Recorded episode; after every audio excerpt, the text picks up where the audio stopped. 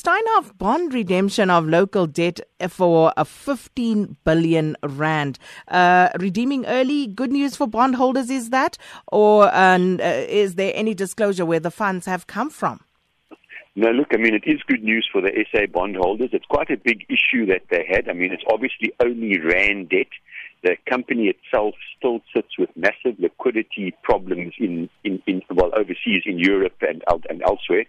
But domestically, it's certainly good news for the bond market. I I don't know exactly what the, the, the bonds were trading at, but they weren't. They certainly were not trading at full value. In other words, they were at a discount. So if you're a bondholder, you're going to actually make a very very nice return on your bonds because they will be redeemed at their face value or par.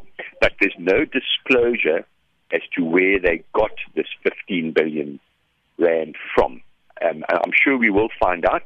I am assuming uh, that Steinhoff Retail Africa has repaid their debt to Steinhoff, but I don't know. So we'll have to find out. But, you know, once again, certainly good news for the bondholders. Mm, good news for the bondholders, but in the broader scheme of things, is it important uh, that we know sooner rather than later where that money came from? Yes, and I mean that's one of the smaller issues. We've got to know what the accounting fraud is. We've got to know what the liquidity situation is. We've got to know the financial effects that the companies had. We've got to know if it's a viable business or not. So we're still waiting for lots and lots and lots of answers from Steinhoff. Well, we shan't encourage anyone to hold their breath now, will we, Wayne?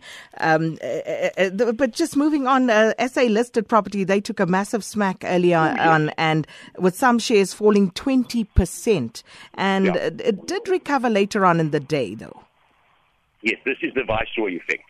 The rumors are abounding as to what companies Viceroy is investigating. And as soon as the rumor starts, are they investigating Aspen? Are they investigating the listed property companies?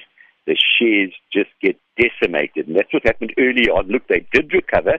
A lot still ended down on the day, but certainly not at the 20% level. That happened very, very quickly.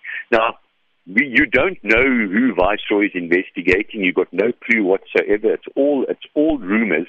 But listed property companies are a little bit different to trading companies in that they own assets. They've got a net asset value. There's no intangible assets on their balance sheets. They actually got literally brick and mortar.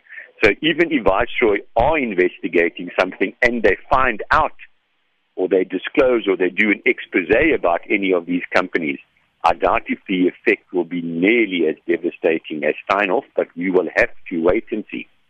So, so uh, uh, which were some of the uh, property shares uh, that actually fell yesterday?